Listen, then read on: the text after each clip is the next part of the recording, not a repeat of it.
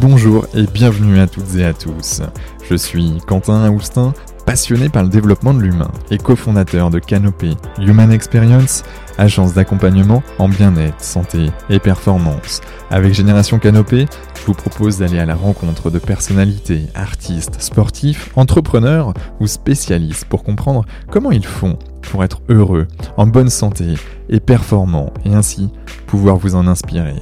Et ça, Franchement, ça m'est vraiment, vraiment, vraiment très cher. Alors, prêt à embarquer avec nous? Je le savais. Let's go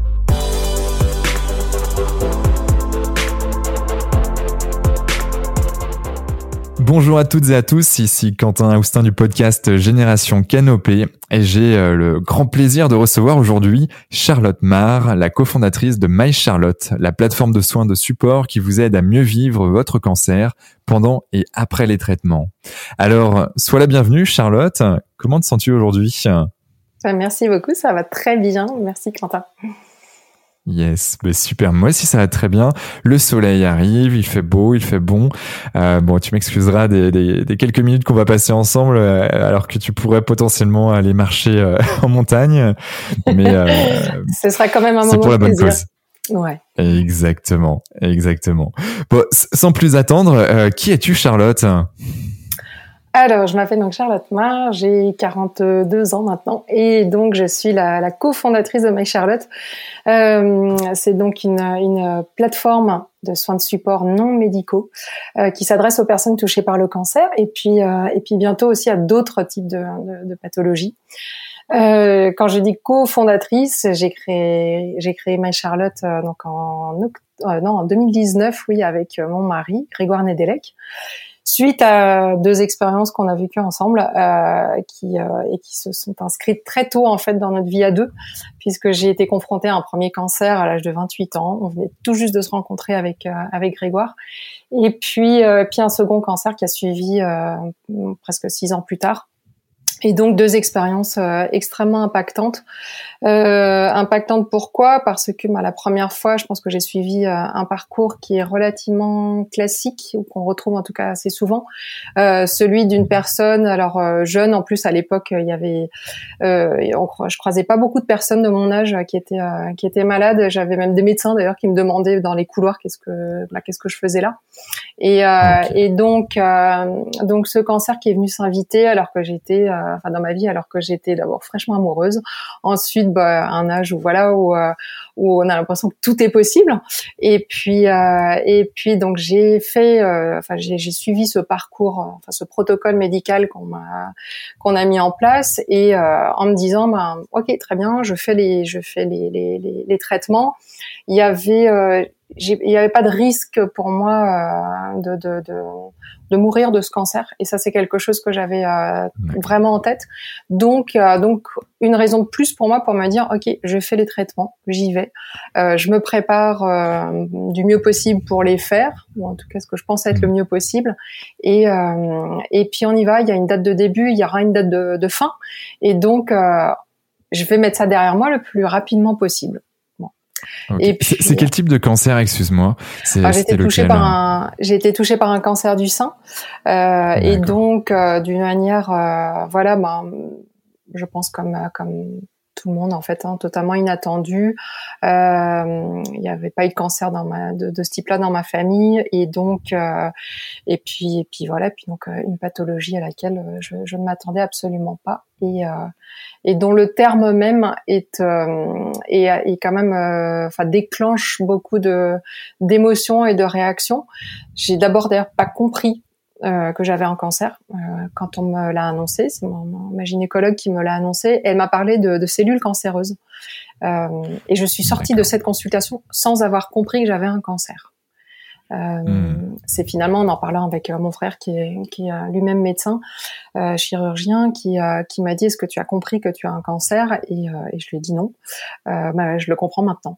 Et, et c'est vrai que derrière tout ça, je crois que c'est vraiment un moment dont je me souviens très très bien de ce trajet pour rentrer chez moi, où finalement j'ai j'observais ce qui se passait autour de moi. J'ai l'impression que tout allait, euh, enfin tout allait très vite. Et puis, puis moi, j'étais dans un espace-temps totalement différent. Et euh, je, me, je me vois encore dans le métro parisien à l'époque. J'étais, euh, j'habitais Paris.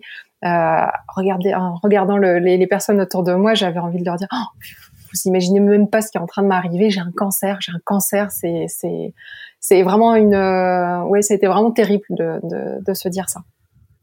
Ouais. Et, et quelles a été euh, les, les, les, premières choses donc tu as appelé ton, ton frère? Si c'est si c'est ok d'en parler, hein, tu, tu n'hésites pas hein, si euh, à, à, botter en touche hein, au besoin. Euh, mais qu'est-ce que tu as pu faire? Parce que pour que ben ouais des personnes qui euh, ben du jour au lendemain se retrouvent avec un, un cancer, qu'est-ce que toi tu as fait et que tu pourrais même conseiller de, de faire à partir du moment où on, on reçoit cette information?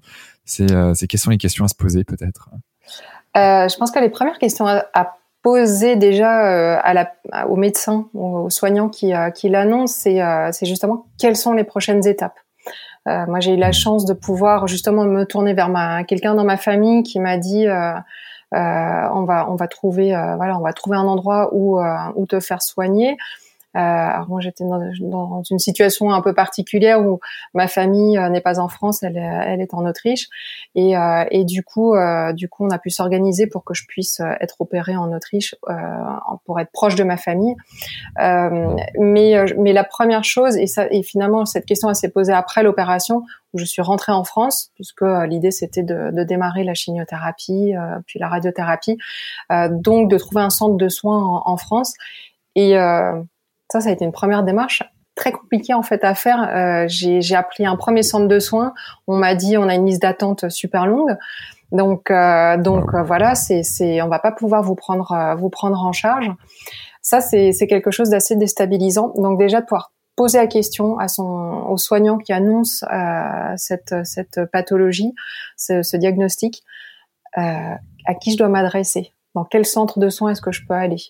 Et euh, avant d'aller peut-être chercher, euh, après voilà, ben oui, il y a plein de ressources sur Internet. On regarde près de chez soi quels sont les hôpitaux, les centres de lutte contre le cancer, euh, les cliniques, mmh. quelles sont les quelles sont les possibilités pour se faire soigner, bah, idéalement plutôt proche de chez soi parce que les, les déplacements peuvent être un, un élément qui, qui, est très fatigant.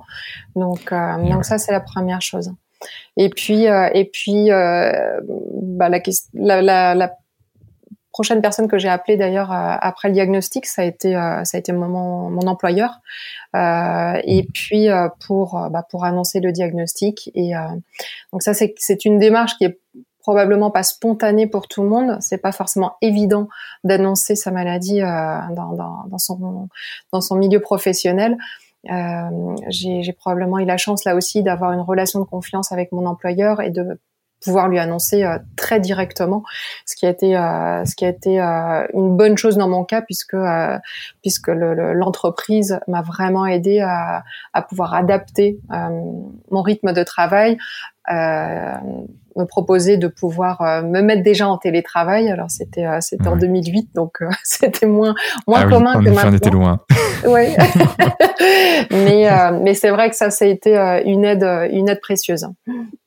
Euh, ok. Et donc euh, réaction relativement positive et, et ça c'est vraiment chouette hein, d'avoir un employeur euh, déjà euh, d'avoir cette relation de confiance que toi tu as avec lui et de naturellement pratiquement pouvoir le lui dire. Donc ça c'est c'est très fort et et que derrière il a pu aussi agir de voilà de de d'une de, manière quand même assez positive. Comment ça s'est concrètement passé? Est-ce que c'était le service RH qui s'est occupé de ça? C'était comment ou ton manager ou comment ça s'est passé? Non, c'était mon, mon manager euh, directement. Alors moi, j'étais j'étais rattachée à, directement à la, à la, direction générale euh, du groupe dans lequel je travaillais. Euh, J'ai demandé, euh, j'ai demandé à ce qu'on puisse quand même rester discret sur sur ma situation. J'étais pas forcément à l'aise pour pour en parler avec euh, ah bah, voilà avec euh, tout le monde. Donc euh, donc ça ça c'est quelque chose qui a très très bien fonctionné d'ailleurs. Et on m'a donc on a voilà on a discuté avec avec mon manager direct de la possibilité de, de recruter quelqu'un qui pouvait venir en soutien. Et ce qui m'a permis là aussi de d'ajuster vraiment tout au long des traitements hospitalier, euh, ma présence au travail et ma charge de travail. Euh, donc ça, ça c'était très positif et, euh, et, et, et, même parce que c'était vraiment important pour moi à l'époque de rester avec un, enfin de garder un pied dans, dans, dans ma normalité, dans ma réalité. et donc le travail en, en faisait partie. Donc donc c'était rassurant et même si j'étais probablement très peu productive à, à, un certain nombre de moments, mais mais en tout cas ça me donnait le sentiment de voilà de pas perdre pied et ça c'était ça c'était réconfortant. Euh, ça a tellement bien marché d'ailleurs que quand je suis revenue euh, réellement au, bureau et euh, et puis une fois passée la, la, la période où j'ai où, j'avais plus de cheveux sur la, la, tête et tout ça, euh, quand je suis revenue la première fois au bureau sans porter, euh, donc j'avais acheté une perruque, je portais la perruque quand, quand, je venais au bureau. Et puis la première fois où je suis arrivée avec le cheveu très très court, euh, le bruit a commencé à se répandre dans les couloirs que euh, que j'avais pété un câble et que, que j'avais que j'avais rasé ma tête. et donc donc je me suis dit bon bah ça va, la discrétion a fonctionné dans la boîte parce que il y a un certain nombre de personnes qui voilà qui ont, qui ont interprété d'une manière très différente la question de, de de mes cheveux courts. D'accord. Bon, ben, euh, bon, c'est que ça s'est, ouais, ça s'est bien déroulé de, de ce côté-ci, et, tant mieux. Ça montre que ben, le, le, le secret peut, peut, peut rester euh, secret euh, dans, dans, des entreprises. Ça, c'est important. Hein. Absolument. Donc, on est, on est en 2008, c'est ça? Mm. Donc, télétravail, tout ce qui se passe. On est en 2008 exactement et puis euh, et puis donc euh, je, je, fais donc les voilà je fais les traitements de chimiothérapie, les traitements de radiothérapie. Euh, Donc ce sont voilà ce sont plusieurs mois euh, compliqués euh, qui, qui, qui se déroulent. J'ai voilà j'ai je suis quelqu'un de enfin voilà j'ai une nature positive j'ai on m'a toujours voilà j'arrive j'arrive avec le sourire à chaque chimiothérapie parce que parce que finalement euh, je me à chaque à chaque fois que je, j'arrive je me dis ben chouette c'est c'est une de moins. Euh, donc une voilà une étape de plus pour me rapprocher de la fin de ces traitements qui sont euh, pénibles. Euh, donc donc ça c'est donc voilà c'est pas je pense pas que ce soit du déni de ma part ou une minimisation de la situation mais c'était aussi une façon pour moi de me donner du courage et et j'ai j'ai traverser ces, ces, traitements un peu plus euh, euh, peut-être comme une comme une préparation à, un challenge sportif de me dire bah je voilà il y a, y a ce sont des étapes et, euh, et si, si je les déconstruis un petit peu ben je, je peux arriver à les passer avec avec moins de, difficultés. Néanmoins ça reste mmh. une expérience extrêmement douloureuse. Il y a il y a des choses dont on parle finalement peu. Alors le, le cancer ça revêt plein de réalités différentes selon le type de cancer, selon la personne. Euh, c'est, euh, je pense que chaque cancer est unique au même titre que chaque personne est unique parce que euh, chacun mmh. arrive avec, euh, bah, voilà, sa personnalité, son bagage. Et donc on l'appréhende pas de la même façon. Psychologique, physiologique et bien sûr. Ouais, ouais c'est c'est vrai qu'il y a, on parle souvent des de l'aspect. Alors il y a il y a, y a des choses très stigmatisante et très connue. Il y a la question des nausées, il y a la question justement de la perte euh, de cheveux, l'alopécie, qui ne touche pas mmh. forcément tout le monde. D'ailleurs, ça dépend, euh, ça dépend du type de molécules que l'on reçoit. Euh, il y a des molécules qui, qui sont injectées donc dans le cadre de, la chimiothérapie ou parfois on peut prendre des chimiothérapies par par voie orale, par médicament qu'on prend chez soi. toutes ne vont pas nécessairement provoquer une chute de, de cheveux. en termes de nausées, c'est pareil, il y a des il y a des degrés très différents. Et là aussi, on n'est pas forcément égaux et ça dépend aussi des dosages. Mais après, il y a toutes les choses dont on parle pas. Et, euh, et, et finalement, bah, à 28 ans, moi, les choses qui m'ont le plus impacté, c'est euh, le fait qu'on m'ait mis en ménopause artificielle. Euh, je venais donc de rencontrer euh, mon futur mari euh, et je me suis retrouvée avec quelqu'un qui n'avait plus aucune libido. ça, c'est mmh. quelque chose de compliqué à vivre. les traitements que j'ai reçus ont provoqué aussi une, une incontinence. Pareil, ces mmh. choses. Alors d'abord, j'ai pas fait le lien avec les avec les traitements, mais euh, fait est que je me suis retrouvée à planifier tous mes déplacements euh, dans, dans, dans, Paris en, en me disant bah à tel endroit je peux m'arrêter euh, à tel à tel endroit si j'ai besoin. Je repérais les, les, mmh. bars, les hôtels, les restaurants. Je suis devenue une championne. je travaillais dans l'hôtellerie, donc ça, ça m'aidait. Mais mais du coup voilà, je repérais les de préférence les, les, les grands hôtels d'ailleurs parce que parce que finalement quand on rentre un peu avec un peu d'aplomb personne ne vous demande rien. Et puis euh, donc je rentrais euh, sans savoir où j'allais mais je cherchais le signe toilette. Et donc ça c'est quand même des choses qui euh, voilà qui sont qui sont compliquées. Et puis on mmh. parle de fatigue la fatigue elle revêt plein de choses aussi. Il y a une fatigue physique et, et là spontanément ou intuitivement on va se dire je suis fatiguée faut que je me repose. Dans le cadre d'un mmh. traitement contre le cancer la manière d'agir sur cette fatigue physique, c'est d'abord d'avoir une activité physique. Et je dis bien activité physique, je dis pas sport. Euh, Une activité physique, c'est tout ce qui fait qu'on n'est pas assis dans son canapé ou euh, et, et, qu'on n'est pas sédentaire. Donc euh, Exactement. voilà, y a, et pour rappel, ouais, la, Ouais. La quatrième pandémie mondiale, euh, d'après l'OMS, c'est l'inactivité physique. Et, euh, et c'est vrai que le fait d'être actif, euh, d'aller marcher, de monter les escaliers plutôt que l'ascenseur, bref, des petites choses comme ça sont, sont vraiment importantes à, à mettre en place. Ouais. Excuse-moi. C'est essentiel. Il n'y a pas de souci. C'est essentiel parce qu'effectivement, il y a des et, et, encore une fois, là, il y a des recommandations hein, qui sont qui sont données. Les études scientifiques disent bien, euh, nous disent oui, il faut, il faut faire euh, euh, de l'activité physique 30 minutes, 5 fois par semaine. Alors très sincèrement, quand on, quand on, bah, un lendemain de chimiothérapie, moi c'est, je faisais pas une demi-heure. Si ça allait bien, euh, j'allais peut-être marcher 5 minutes, 10 minutes. Euh, mmh. Voilà, je faisais justement, je montais quelques marches. Enfin, mais euh, mais finalement euh, mais j'étais loin euh, j'étais loin des recommandations on va dire. Euh, mais ça ça mais, mais finalement et ça je l'ai pas très bien compris lors du premier cancer. J'ai continué d'abord à faire ce que je faisais. Donc de là je faisais un peu de course à pied j'allais faire je faisais du sport en salle et, et j'ai essayé de faire ça. Le résultat des courses je me suis vraiment épuisée au bout de la quatrième chimiothérapie. J'étais complètement grillée j'étais crevée je vraiment j'en pouvais plus et puis ce que mmh. j'ai pas compris aussi à l'époque c'est qu'il y a d'autres types de fatigue en fait. Il y a aussi une fatigue psychologique, il y a aussi une eh fatigue émotionnelle. Et, euh, et, ça, ça fait partie des choses qui durent ensuite. Euh, on, on, est plus exposé à la fatigue physique, à la fatigue émotionnelle, à la fatigue psychologique. Et c'est ça qui rend la vie euh, compliquée, même après les, les, ces traitements euh, hospitaliers que constitue par exemple la chimiothérapie ou, ou, ou, la radiothérapie quand il, pour lesquels bien souvent il faut aller euh, il faut aller à l'hôpital.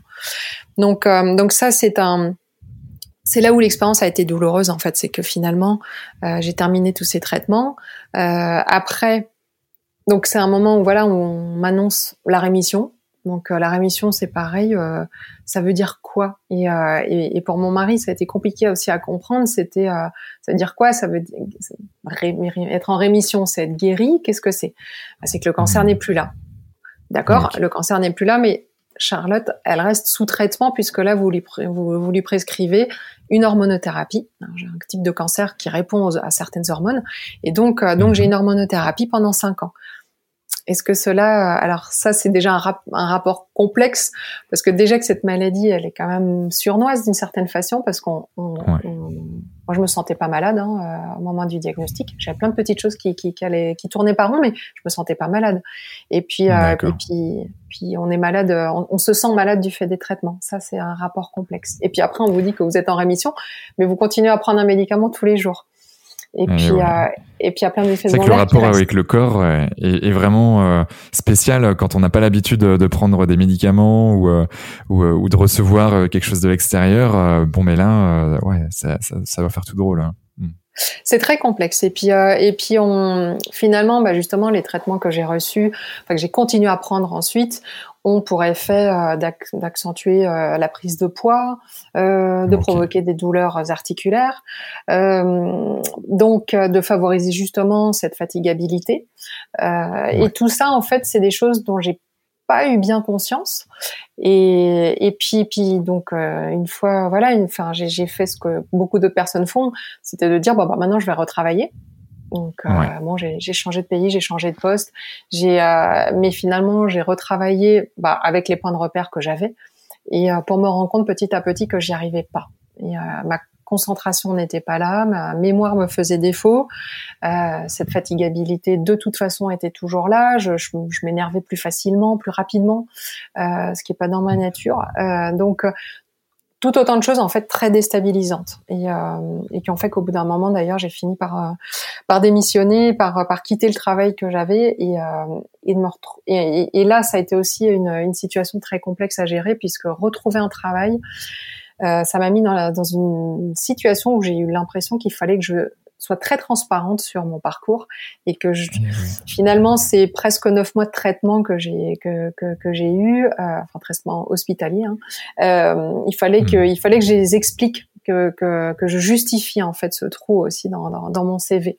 Et euh, bah, ça fait ça fait voilà ça ne facilite pas euh, le le, oui, ça facilite pas en fait la, la situation pour trouver un job et j'en trouvais pas. Donc, euh, D'accord. et, d'ailleurs, avant de, excuse-moi, avant de passer à, à l'étape d'après, euh, bah, avant que tu, tu continues ton toute cette histoire qui est qui est, qui est fantastique, euh, je trouve euh, de voir parce qu'on va arriver après sur My Charlotte dans quelques temps et c'est, je trouve ça dingue euh, tout ce parcours. Il y a il y a une chose, donc voilà, c'est plutôt le, le partenaire Grégoire et puis puis ton entourage que j'aimerais bien qu'on qu'on évoque peut-être un peu plus tard, mais mais là, quand tu es dans cette situation, est-ce que je sais pas les, les, les, hôpitaux ou en tout cas le personnel médical qui, qui t'entourait euh, te conseillait euh, de d'aller voir, euh, je sais pas, des, des, des, personnes qui pourraient travailler avec toi sur la gestion des émotions, sur la gestion de euh, ou, ou peut-être des euh, des, des, pratiques plus douces à ce moment-là ou pas du tout? Non, c'était c'était c'était pas dans le process. Euh, si, la, la, la chose qu'on m'a conseillé ou qu'on m'a proposé en tout cas au moins trois fois, c'est euh, du soutien psychologique. D'accord. Et, euh, et j'avais alors. C'est quoi C'est un psychologue, une psy? Ouais, c'était un, c'était effectivement, euh, c'était un psychologue. Et alors moi, j'avais jamais consulté de psychologue ou de psychiatre auparavant. J'avais jamais fait, j'avais jamais, oui, eu recours à ce type d'accompagnement, donc je ne savais pas ce que c'était. et je l'ai refusé en me disant, bah non, bah, ça va bien. Enfin, je, je il y a voilà j'ai en fait je j'ai oui j'ai pas compris euh, ce que ça pouvait m'apporter en fait. Et donc euh, donc j'ai refusé ces euh, ces propositions. Et on les a on, me l'a proposé à différents stades d'ailleurs de de mon parcours. Euh, aussi bien si mes souvenirs sont bons au moment où justement j'allais démarrer la chimiothérapie qu'à un moment donné où on a fait une recherche génétique pour pour pour étudier une possible origine génétique de, de, de mon cancer et, euh, et finalement, j'ai jamais, voilà, j'ai jamais eu recours à, ce, à ces propositions-là. Après, sur ce qu'on appelle donc les soins de support, donc euh, euh, ce sont tous ces soins qui viennent en plus, enfin qui sont, qui peuvent être non médicamenteux, non médicaux, euh, qui viennent en plus pour justement euh, travailler sur le bien-être de la ou mieux-être de la personne. Euh, c'était clairement en 2008, c'était quand même euh, moins développé que ça ne l'est aujourd'hui. Il y avait et finalement, bah, je suis allée regarder. Alors euh, j'ai feuilleté dans les salles d'attente, j'ai feuilleté les brochures qu'il pouvait y avoir. J'ai cherché l'adresse qu'il me fallait pour acheter ma perruque. Mais en dehors de ça, c'était beaucoup de choses qui m'apparaissaient comme étant surtout bah, pour des femmes beaucoup plus âgées que moi, puisque le cancer du sein, il touche quand même principalement des femmes qui sont euh, qui voilà qui, qui, ont à peu près une soixantaine d'années. Donc je me sentais pas du tout concernée par ce qui était disponible. Et, euh, et donc non, je suis, je suis absolument pas allée chercher du, du soutien. Et en dehors du psychologue, euh, on m'a pas non, on m'a pas conseillé euh, d'autres choses. D'accord. Euh, ok, ça marche. C'est important de, de, voir. Voilà, là on est on est plutôt 2008-2010 euh, dans, dans cette euh, zone euh, là et, euh, et de voir maintenant. Bah tu, on va on va continuer le film, mais mais c'est vrai qu'on voit qu'on a quand même une belle évolution en plus de 10 ans maintenant. Ouais. C'est c'est c'est assez chouette. Ouais. Mm. Et, et à ce moment-là, euh, ton entourage, euh, comment comment il réagissait euh, Est-ce que voilà, j'imagine que tu as des conseils aussi à, à nous donner là-dessus euh, pour que euh, bah, ça se passe du mieux possible, parce que c'est pas évident. Du jour au lendemain, on se dit waouh, la personne avec qui ben voilà, je, je, viens de tomber amoureux, ben ça y est, ben, elle, a un, elle a un cancer, et donc du coup, c'est c'est comment on, on y va ensemble, euh, comment on se bat, comment, euh, je sais pas si d'ailleurs c'est un bon terme, se battre, mais euh, euh mais en tout cas comment comment ça se passe, comment tu l'as vécu toi?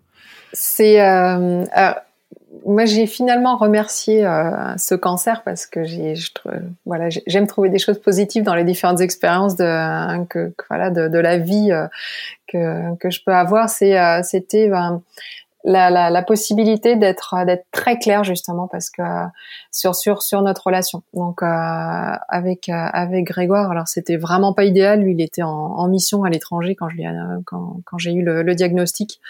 Euh, et donc euh, donc ça ça donc voilà donc je lui ai annoncé à distance. Et puis euh, et puis on a eu très vite en fait une une discussion très franche de dire ben on restera pas ensemble juste parce que je suis malade, par pitié, par euh, non, si ça si ça colle pas entre nous, euh, on, on, se laisse la liberté de se séparer. Et euh, donc ça, hmm. ça a été quelque chose où on a on a posé un cadre, euh, je crois, qui était très clair. Et euh, et, et c'était important pour moi d'ailleurs de justement de savoir que qu'il avait aussi cette honnêteté intellectuelle de pouvoir me dire bah, écoute, voilà, je pense que ça, ça, ça va ou ça ne va pas. Mais donc ça, c'était important.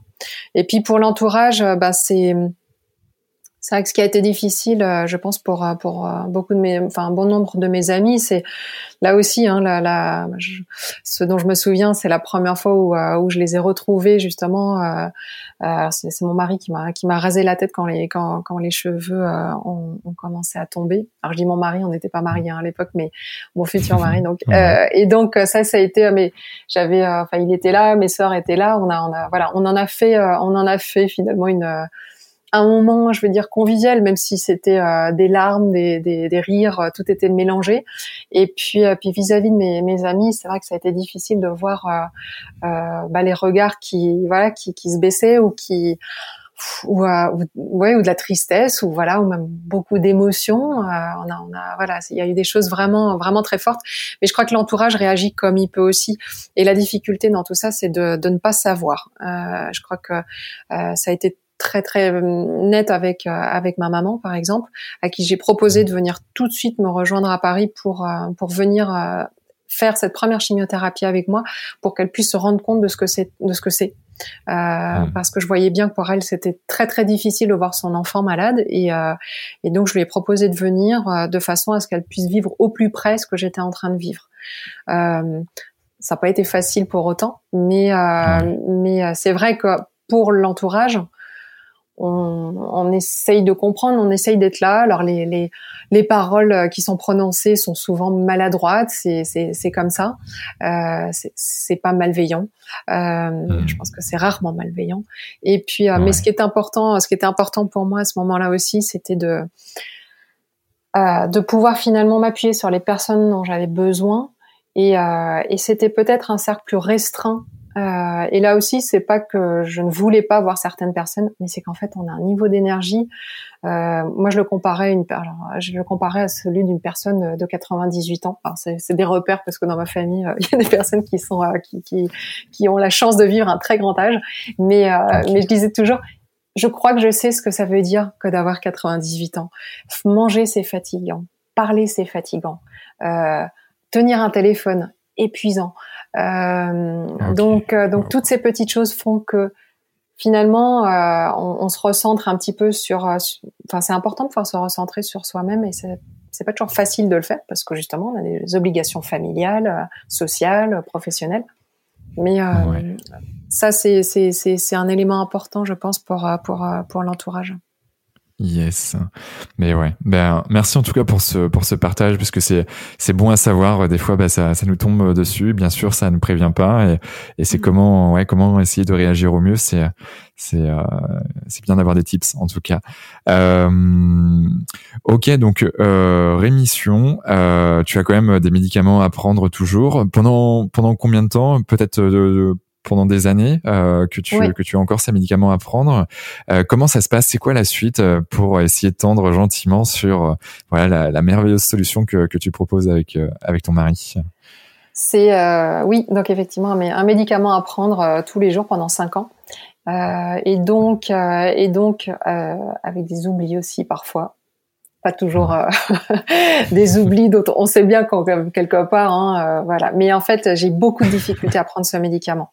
Euh, je l'ai pris dans l'ensemble, mais mais mais voilà, bon, c'était des oublis minimaux, mais mais mais voilà un rapport très difficile à, ce médicament parce que justement parce que euh, ma, santé sexuelle est pas celle d'avant que euh, il y a justement quand j'ai dû prendre euh, une très bonne dizaine de, kilos au fur et à mesure de mon traitement donc un corps qui change que je connais pas que je comprends pas. Une cicatrice finalement, puisque la première fois on a retiré uniquement la, la tumeur dans mon sein, une, une, cicatrice petite mais mais qui est tellement présente en fait. Psychologiquement, elle est tellement présente et je la vois évidemment tous les jours. Euh, et puis, euh, et puis donc voilà, petit à petit, euh, je me rends bien compte que je bute sur beaucoup de choses, mais euh, mais je, je suis loin de comprendre que qu'en fait ce sont des, des symptômes dépressifs en fait hein, que je que, que, que, que je vis. Et, euh, et donc donc je disais tout à l'heure à un moment donné, donc j'ai quitté mon travail et puis puis j'arrive pas à en retrouver un autre. Et, et je finis par me dire bon allez tu vas faire un truc que tu aimes faire. Euh, J'avais travaillé en, en, Chine pendant donc euh, pendant pendant pendant un peu plus d'un an à ce moment-là. On rentre en Europe et, et je me dis bon bah très bien, je trouve pas de job, je sais pas quoi chercher d'ailleurs. Euh, et ben je vais euh, je vais apprendre une langue. J'adore apprendre les langues, c'est quelque chose euh, voilà qui, qui me plaît, euh, dans lequel je me sens à l'aise. Donc je fais ça. Donc je, je décide d'étudier la sinologie, donc la, la, langue et la civilisation chinoise. Mmh. Et, et voilà. Et donc j'en fais mon projet, sans trop savoir où ça va me mener. Euh, et puis, euh, et un nouveau but en tout cas, euh, envie d'apprendre de nouvelles choses, du renouveau et exactement. et, et, donc, donc je me lance là-dedans et là aussi en, y allant à fond parce que voilà, j'aime bien, bah, c'est comme ça, je, je fais les, je m'implique, je m'implique dans ce que je fais. Mais là aussi en parallèle, toujours quand même avec des avec des difficultés. Et puis, puis c'est Grégoire d'ailleurs le premier qui, qui, qui pointe du doigt, mais Charlotte, est-ce que euh, est-ce que tu voudrais pas aller voir un psychologue et tout ça? Et puis commence à mûrir cette idée de quand même si si un autre cancer devait survenir un jour, euh, la première chose que je ferais différemment, ce serait d'aller chercher un soutien psychologique. Euh, en parallèle, je commence à faire aussi quelques, enfin, enfin dès 2010 ou 2009 même d'ailleurs, je crois, euh, je commence à répondre à des appels euh, téléphoniques de d'amis, de connaissances qui me disent bah tiens, je connais quelqu'un qui est tombé malade. Est-ce que tu n'aurais pas des conseils à lui donner? Est-ce que tu pourrais partager ton expérience? Ça avait l'air de bien se passer, enfin de s'être bien passé pour toi, ou en tout cas ça a l'air de bien aller maintenant. Donc ça, c'est quelque chose que je fais régulièrement. Et puis, euh, et puis voilà, puis, euh, puis les années, euh, les années passent et donc je termine ce traitement hormonal que je prends pendant cinq ans. Et puis on se marie et puis on se dit bah pourquoi pas des enfants? Et ça vient pas. Euh, et puis finalement, c'est au moment où, euh, où, je vais consulter mon gynéco parce que je ne tombe pas enceinte que euh, finalement, bah, le, le bah, ce qui m'est annoncé, c'est euh, c'est que non seulement là, il y aura sûrement pas d'enfant dans l'immédiat parce qu'il y a un autre cancer qui est là. D'accord. Ok. Mm. Et ok, donc du coup, donc cette étape et pour bah, pour rebondir encore plus fort, plus haut, plus plus loin et et, et c'est vrai que c'est c'est des, des, transitions, des étapes de vie qui sont qui doivent être vraiment pas évidentes, mais, mais je vois que tu tu tu, tu as toujours tenu bon et, et, et aujourd'hui tu es en train de, de, de faire de belles choses avec avec ta solution et de redonner euh, ce que tu as pu ce que tu as pu apprendre. Et ça c'est c'est chouette. C'est euh, ouais, c'est en fait cette cette annonce de diagnostic, c'est vraiment un, un choc euh, énorme non seulement parce qu'il y a l'annonce du diagnostic, enfin de, la récidive. Je me dis c'est pas possible, faut, faut, mm. faut, que je recommence tout ça. C'est, j'ai vraiment pas envie d'y aller. Euh, mais ce qui est encore plus, euh, enfin ce qui, ce qui, ce qui me choque aussi, enfin aussi énormément, et c'est vraiment là où en fait il y a eu un déclic, c'est que juste après cette première pensée, je me dis oh, ouf, je vais pouvoir, euh, je vais pouvoir euh, me mettre en pause, je vais pouvoir me arrêter certaines choses que je suis en train de faire et, euh, et je vais pouvoir euh, ralentir le rythme.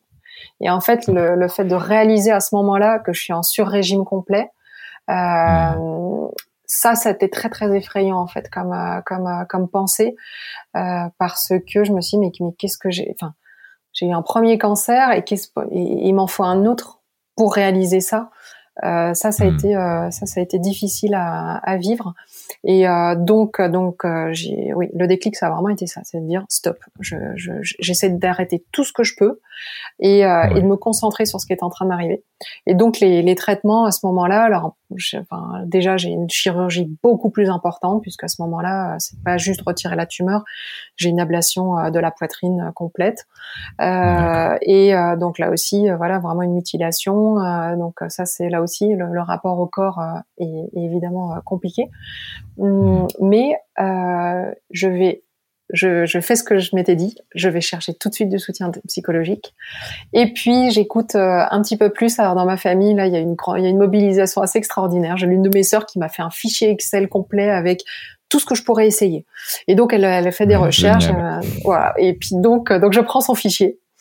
Et euh, je me dis bah alors ok le yoga bon allez le yoga depuis le temps qu'on m'en parle je vais essayer bon et puis et ce qu'on se dit aussi c'est très bien je m'étais pas mal fatiguée euh, physiquement lors de la première chimio, et ben là je vais faire autrement. Donc euh, on va privilégier la course à pied. Et c'est là où mon entourage a vraiment pu euh, prendre une place intéressante et importante.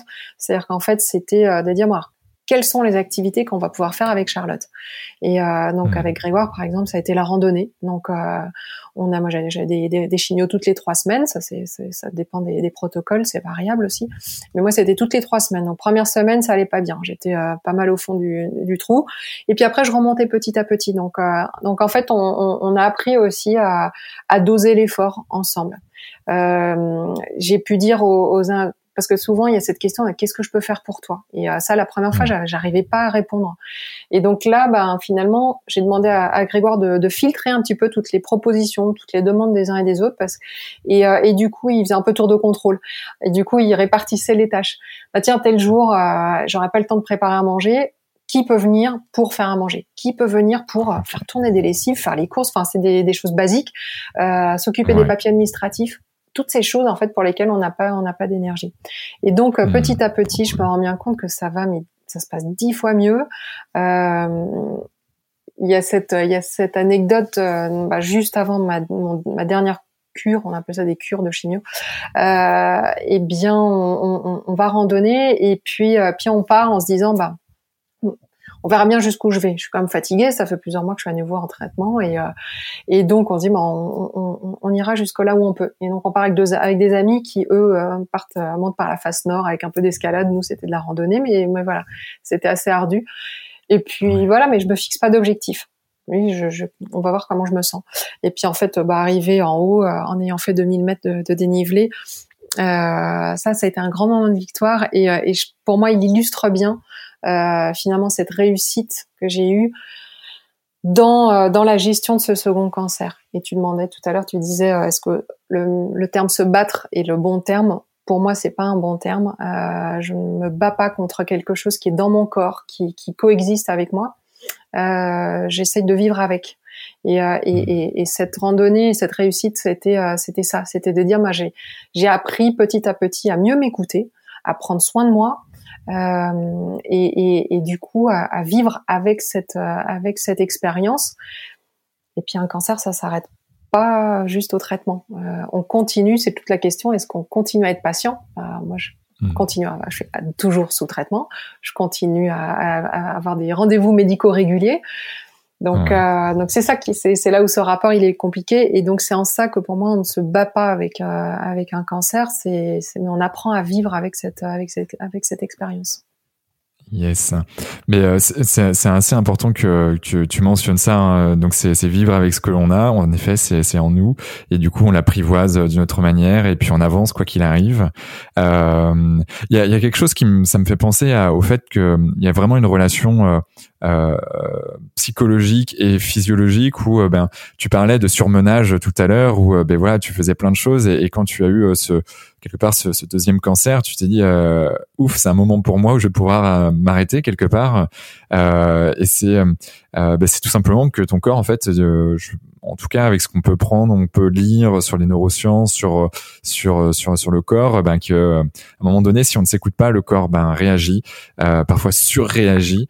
Et, et tu penses que là, euh, c'est c'est clairement lié entre ben ce que ce que toi tu tu vivais au quotidien, que euh, psychologiquement tu te mettais, voilà, tu tu t'envoyais à avec le, le, le, cette alerte du corps qui dit wow, warning, stop.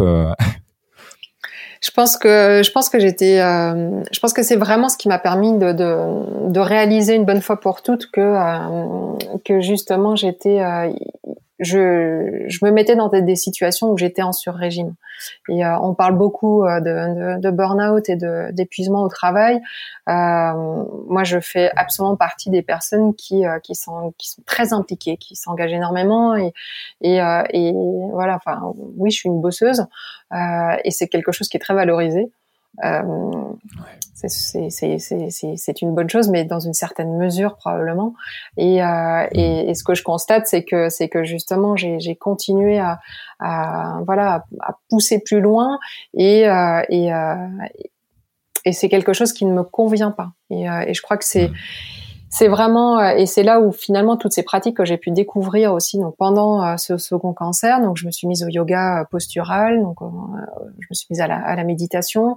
J'avais découvert le, cette méthode de renforcement musculaire qui s'appelle le, le, Pilate euh, et que j'ai pu continuer à pratiquer aussi pendant pendant que j'étais en chimiothérapie.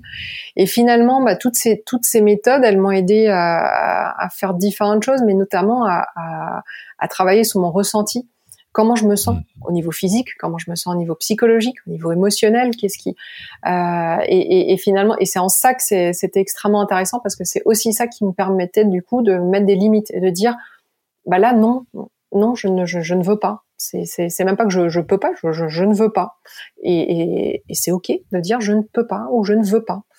Euh, donc ça ça a été un apprentissage euh, extrêmement important et, euh, et et c'est vraiment enfin voilà et donc euh, l'origine donc euh, de My Charlotte c'est elle est vraiment là c'était de dire mais ça, ça enfin l'expérience vécue a été tellement radicalement différente. Alors mm. les traitements n'en sont pas plus agréables hein, qu'on soit bien clair là-dessus. La chimio j'en ai bavé énormément aussi.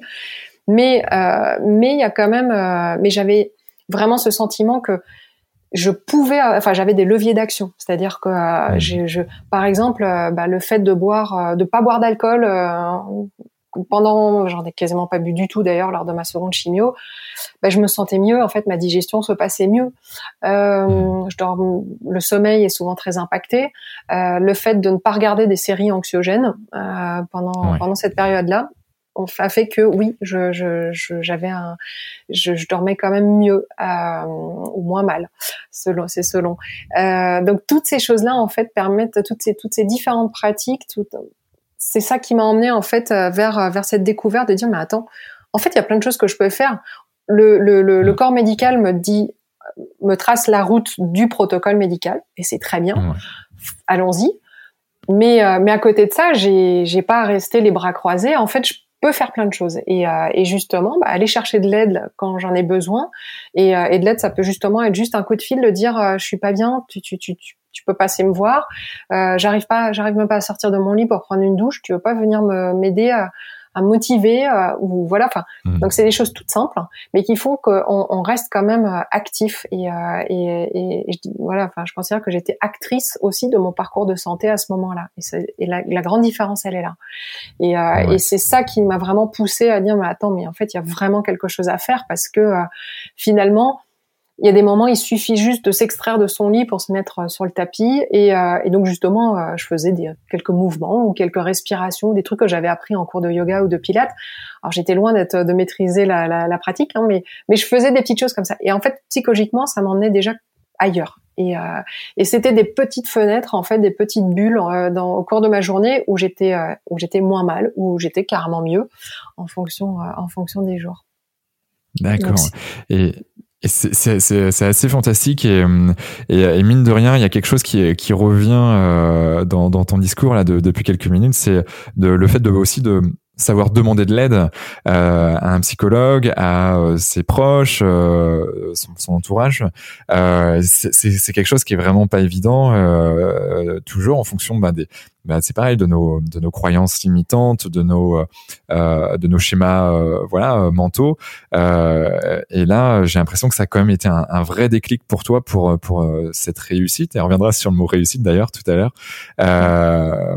ouais, c'est c'est comment comment t'as réussi à switcher? Tu t'es dit bon là maintenant faut que je demande de l'aide. C'est ça s'est fait naturellement ou tu tu t'es fait un peu de tu t'es forcé un peu au départ?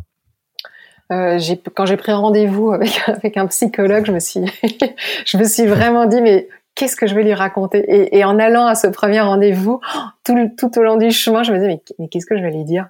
Et puis, euh, et puis, bah, finalement, je me suis, je me suis assise devant la, devant cette personne et, euh, et, et c'est sorti tout seul. Et, euh, et j'y suis retournée euh, tous les 15 jours, je crois, euh, ou toutes les trois semaines, euh, pendant des mois, et ça venait tout le temps tout seul. Donc, euh, donc finalement, c'est, on y reviendra tout à l'heure, mais, mais maintenant que j'accompagne moi aussi des patients en tant que patient partenaire, Euh, ça, c'est une expérience que bah, que je vis euh, que je vis quotidiennement quasiment. C'est euh, et, et, et j'ai une expérience très forte comme ça avec un patient âgé que j'accompagne qui qui a, plus de 80 ans et et qui finalement lors du premier lors du premier échange que j'ai eu avec lui m'a dit bah en fait c'est mes enfants qui m'ont dit qui m'ont poussé pour que je m'inscrive sur My Charlotte et que et que je démarre cet accompagnement mais en fait je sais pas trop pourquoi et et en fait en l'espace de 2-3 minutes, il a commencé à pleurer, il a été en pleurs pendant tout le long de, de, notre échange, parce que c'est la première fois qu'il en parlait avec quelqu'un d'autre que euh, sa femme ou ses enfants. Et, euh, et puis euh, donc donc il a eu énormément d'émotions à mettre des mots sur ce qu'il était en train de vivre. Et ce qui a été fantastique, c'est la fois d'après, donc je l'ai je, je reparlé un mois plus tard comme comme c'est prévu sur My Charlotte. Et, et là il m'a dit mais Charlotte, c'est incroyable à, à, quel point la, la parole est libératrice finalement, ben, après notre premier échange, je suis retournée euh, marcher avec des amis. Il, a, il, a, il a un groupe de copains avec lequel ils, ils, vont faire des, des, petites balades près de chez lui. Et il me dit finalement, bah, j'ai pu en parler du fait que j'ai un cancer. Et là, je me suis aperçue qu'il y a plein d'autres personnes dans mon entourage qui ont un cancer. Et ça, je le savais mmh. pas. Et le fait de savoir que je suis pas tout seul, et ça change tout. Donc, euh, donc oui, cette parole libère, cette parole qui se libère, euh, ça c'est, euh, ça c'est, euh, c'est vraiment quelque chose de très très très précieux. Et, euh, et je crois que c'est vraiment ça que, oui, c'est vraiment là où, où, enfin voilà, c'est ce que j'ai commencé à comprendre entre mes deux cancers, c'était me dire quand même peut-être que cette histoire de psychologue ça pourrait être intéressant. Et puis petit à petit après j'ai découvert un monde en fait de possibilités il y a le psychologue, mais il y a plein d'autres choses. Il y a, il y a plein mm. d'autres façons d'exprimer des émotions et, des, et, de mettre des mots ou des couleurs ou euh, sur sur son ressenti. Et ça peut être euh, ça peut être euh, des ateliers de sophrologie, ça peut être des ateliers de d'art thérapie. Euh, Exactement. Bah, ouais. Vraiment plein de choses. plus parler d'ailleurs. Ouais. ouais. Et, euh, et, en fait, quel a été le, le, point de bascule où tu t'es dit bon là maintenant, ça va être My Charlotte et on y va? Euh, il y a eu, euh, il y a eu en fait ce moment où on a, on a appris aussi que j'ai, euh, alors déjà j'ai un type de cancer qui a, qui a malheureusement un, un risque important de, de, de, métastaser un jour. Donc les métastases, c'est un cancer qui, se qui, qui prolifère, qui va commencer à se développer dans d'autres régions que, que la région d'origine. Euh, et donc, euh, et, et à l'époque, donc Grégoire lui travaillait euh, en tant que consultant. Il travaillait principalement dans des pays en Asie centrale et, et, en Afrique. Donc, il était beaucoup à l'étranger en fait. Et, et, ça, ça a été, ça, ça a été assez difficile pendant ma, mon second cycle de chimio parce qu'il y a eu un, certain nombre de moments où il ne pouvait pas être là. Hmm. Et puis, et puis justement, petit à petit, on voyait bien que quand même l'expérience, elle se déroulait d'une manière quand même tellement plus positive. Et on s'est dit, mais finalement, si on enregistrait euh, des exercices de, yoga, de, de pilates, de, euh, de méditation, de respiration, si on enregistrait ça et qu'on le mettait dans, dans une application, eh ben les patients pourraient le faire chez eux quand ils peuvent, quand euh, parce que j'ai essayé les cours de yoga pour personnes touchées par un cancer du sein, mais c'était loin de chez moi, donc j'y suis allée peut-être une fois ou deux. Et puis j'ai abandonné parce que parce que j'étais trop fatiguée. Donc euh, néanmoins, je sentais bien que ça, ces, ces choses-là me faisaient du bien. Donc on s'est dit, mais après tout, euh, on pourrait développer une application. Moi, j'avais décidé déjà euh, pendant mes, mes, mes, traitements que, que je voulais me former à la méthode Pilate. Euh, j'ai trouvé ça absolument génial cette méthode. Je pratiquais avec des personnes qui étaient ultra entraînées.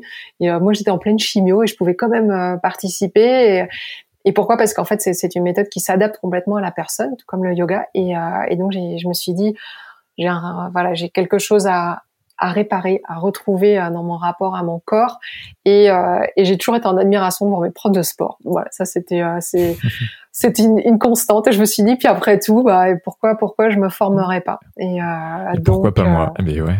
Exactement. Donc je me suis formée et euh, dans l'optique, déjà pour me faire du bien, parce que j'ai bien compris que l'activité physique est une composante extrêmement importante pour quand même réduire d'une manière conséquente le risque de récidive. Et dans le cas du cancer du sein, euh, ça, peut réduire quand même d'un tiers euh, le risque de récidive, donc c'est considérable. Euh, et puis, et puis dans l'optique de travailler avec des personnes touchées par par la maladie. Donc c'est ce que j'ai fait. Je, je, je, me suis formée. Et en parallèle, on a commencé à discuter avec Grégoire sur comment est-ce qu'on voilà, qu'est-ce qu'on qu'est-ce qu'on pourrait faire ensemble On aime bien discuter boulot. On aime, voilà, on a. Puis finalement, c'était de dire, bah, plutôt que de passer du temps à travailler ailleurs, pourquoi on travaillerait pas tous les deux? Donc, donc, donc, on s'est dit, on, on a qu'à la créer ensemble cette application. Alors la question qui s'est posée, c'est ok une application, mais personne d'entre nous ne sait coder. Qu'est-ce qu'on fait? Je dis bah écoute, moi, moi je me forme à la méthode Pilate, bah t'apprends à coder et puis et puis voilà. Donc c'est ce qu'il a fait. Donc Grégoire s'est mis euh, voilà en formation coding. Il, s'est formé auprès de Open Classroom peut-être ou, euh, absolument à distance. Il a tout fait. Il y a, il y a heureusement il y a plein plein de choses disponibles euh, sur internet, mais il s'est il s'est formé pendant euh, oui au moins un an et demi, deux ans presque. Et euh, puis bah petit à petit il a commencé en fait à faire son on va dire son projet de fin d'études si je peux dire ça comme ça. Ça a été le la preuve de concept My Charlotte. On a lancé notre première version. c'est lui qui l'a qui l'a codé.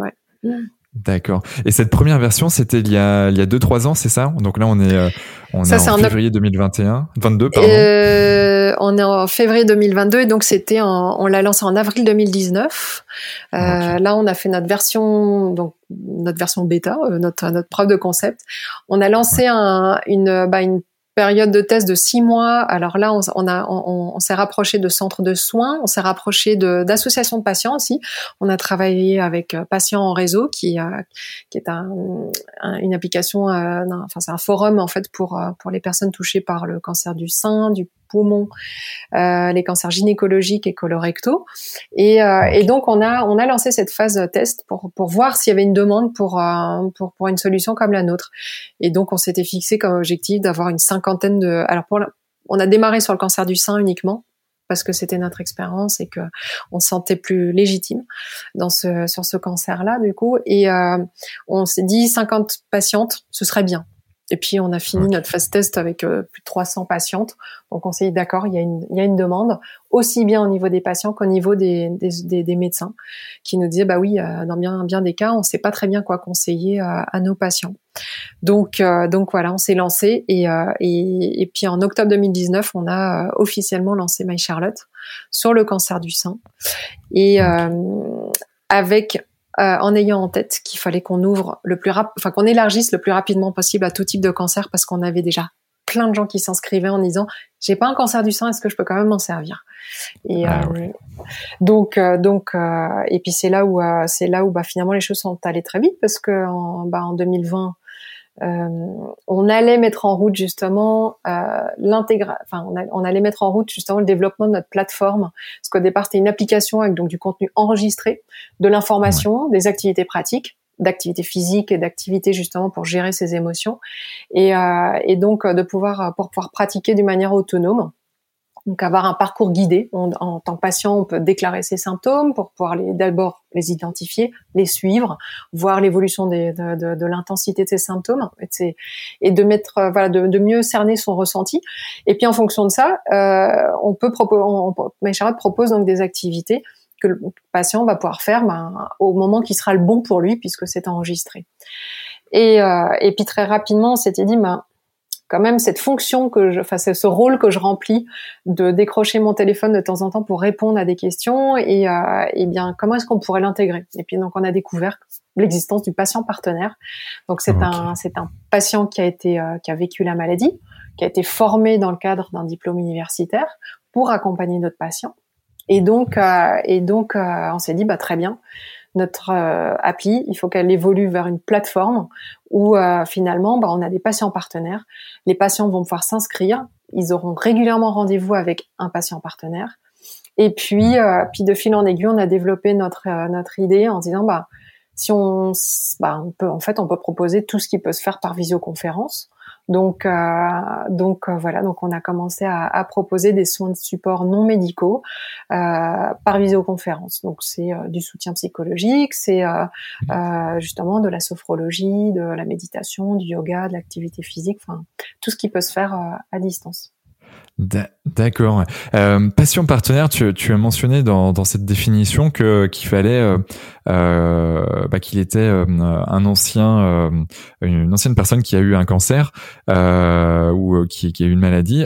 c'est obligatoire pour faire cette formation ou, ou pas forcément? On peut être voilà on se sent l'envie de d'aller accompagner ces personnes-là et on s'est dit bah tiens moi j'ai envie de faire un DU ou en tout cas un, diplôme universitaire là je vois qu'il y a à Nice par exemple il y en a un à Bordeaux également il me semble bref il y en a un peu partout en France il faut un parcours bien spécifique pour pouvoir faire ce diplôme en amont et puis ouais il y en a plusieurs. Euh, il y en a plusieurs effectivement. Il y, a, il y en a. Moi, j'ai fait celui qui s'appelle euh, se former au partenariat patient-soignant, qui est euh, qui est qui est donc euh, enseigné à la, à la, faculté de médecine de Montpellier.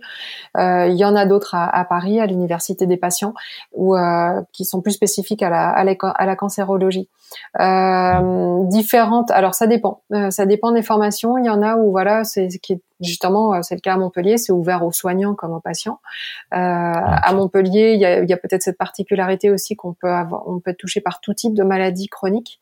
Euh, donc mm. euh, ça, c'est quelque chose que j'ai trouvé extrêmement enrichissant d'être euh, avec des personnes qui avaient d'autres types de pathologies et de voir finalement que ben, dans, notre, dans notre parcours d'apprentissage à vivre avec la maladie qui est la nôtre, et eh ben il y a, c'est là où il y a des, il y a des choses qui se recoupent. Euh, on ne rencontre pas nécessairement les mêmes problématiques, mais euh, il y a souvent il y a, quand même des étapes en fait par lesquelles on, passe. Et surtout, en fait, on apprend à bah justement on apprend à vivre avec cette maladie, à avoir de meilleures connaissances sur notre maladie et donc de pouvoir aussi y répondre. Et, euh, et c'est ça qui fait qu'on qu'on se sent plus en capacité de gérer notre situation, de vivre notre vie avec euh, cette, euh, cette composante qui est la maladie.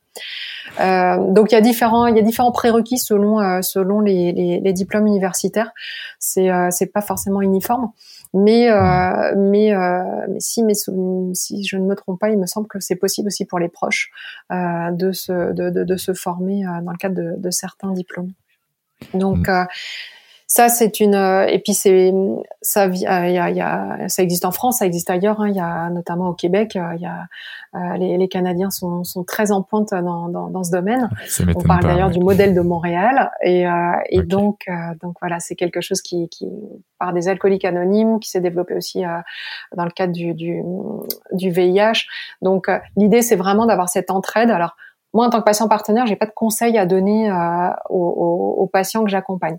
Et, et, et, sur My Charlotte, on est dans un cadre très particulier, c'est-à-dire que euh, j'écoute les personnes qui, qui que, que, je vais accompagner donc sur une période d'environ six mois. Euh, je les vois euh, une fois par mois et donc euh, l'idée c'est de comprendre la situation, d'abord de l'écouter, de comprendre sa situation et de pouvoir avec cette personne cheminer, lui poser des questions de façon à ce qu'elle elle puisse en fait avancer petit à petit en identifiant des problématiques qu'elle rencontre et puis euh, les voies par lesquelles elle va pouvoir y répondre. Et, euh, et, et l'idée là encore, c'est pas de, de, dire il y a une recette faite de la méditation, du yoga, euh, de, de l'activité physique, enfin voilà. Non, c'est en fonction des attentes de la personne, en fonction de ses envies, de ses besoins, on va pouvoir lui proposer d'essayer ou d'aller vers telle ou telle activité. Euh, c'est toujours euh, donc c'est vraiment quelque chose. Le programme d'activité, il est vraiment co-construit avec le patient, euh, ou plutôt le patient le construit avec le patient partenaire. Et en soutien, on s'appuie toujours sur les bah, tout, tout, tout le contenu digital qui existe sur My Charlotte, euh, des informations sur certains symptômes, et puis donc des activités que euh, pratiques que le, le, le, patient va pouvoir répéter plus régulièrement chez lui. Euh, dans le meilleur des cas, d'ailleurs, il a, il, en fait chez, près de chez lui. Alors, on s'est lancé au moment de la, du premier confinement, donc euh, il y avait vraiment plus rien. Et ça, ça a été un énorme booster parce que euh, parce que ce sont aussi les centres de soins, les médecins qui nous ont contactés en disant on a, il y a certains hôpitaux en fait où il y a justement des soins, des départements de soins de support. Tout ça, mhm. c'était fermé. Il y avait plus accès à, les, les patients n'avaient plus accès à ça. Donc nous, ça nous a aidé aussi parce que du coup, bah, c'était le seul recours qu'il y avait.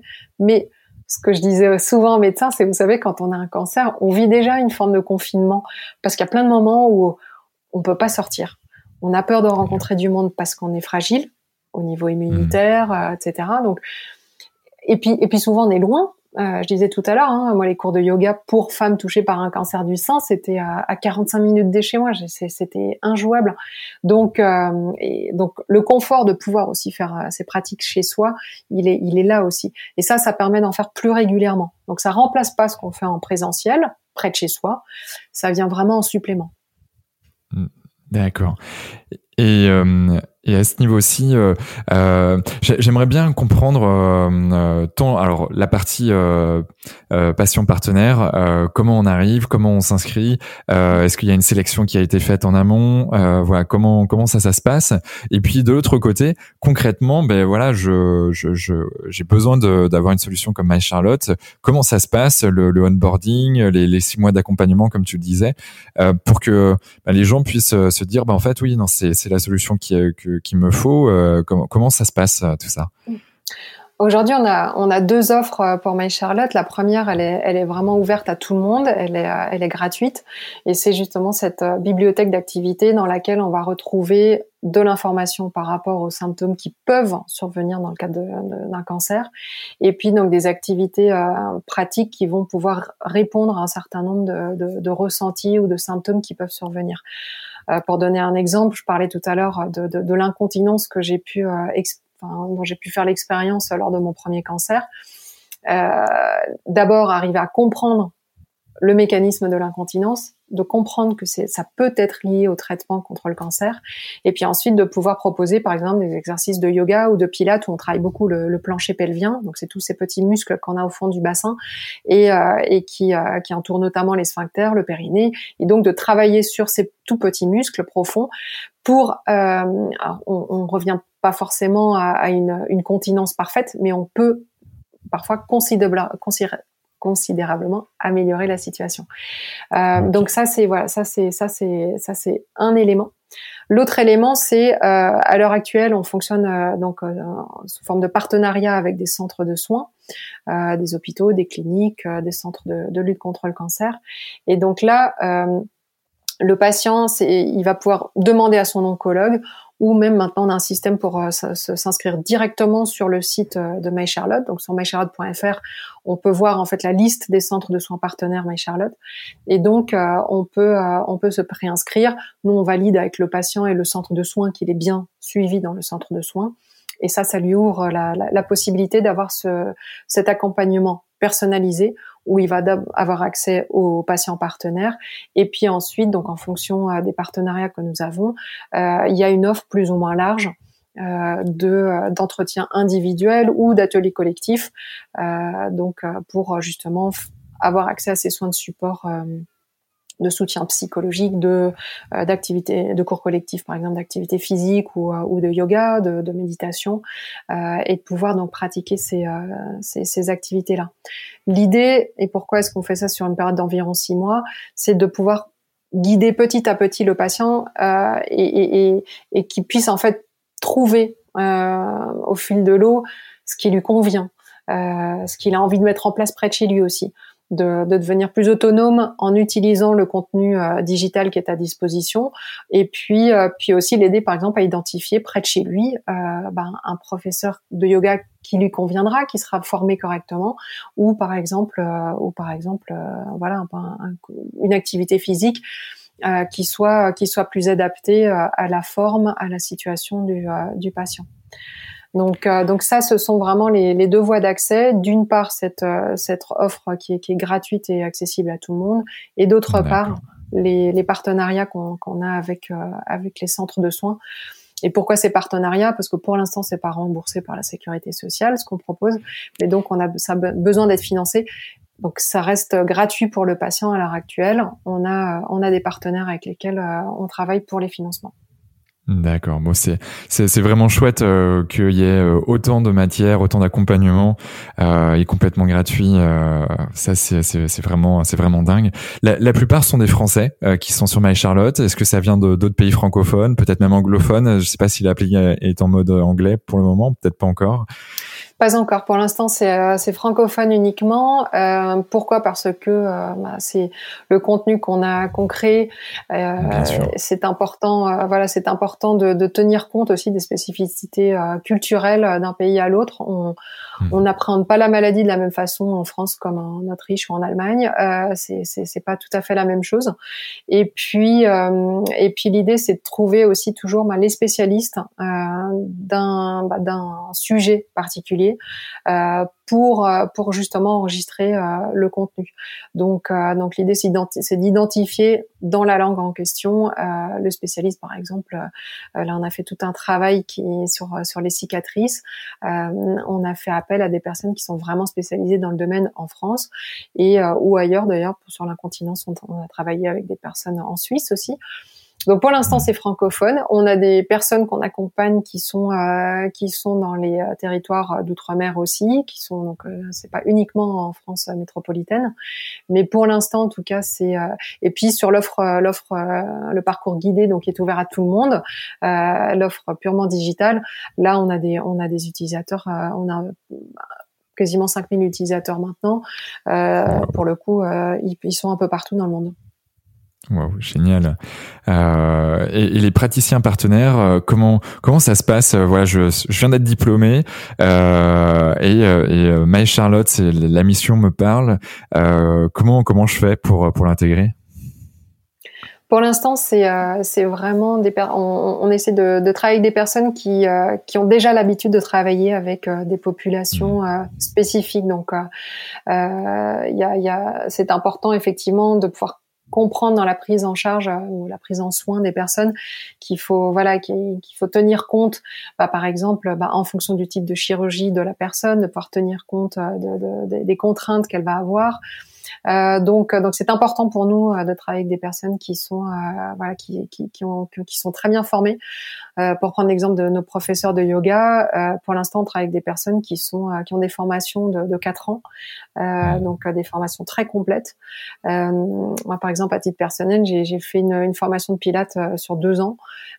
c'est important de, de, de, pouvoir vraiment avoir des personnes qui sont, qui sont bien formées.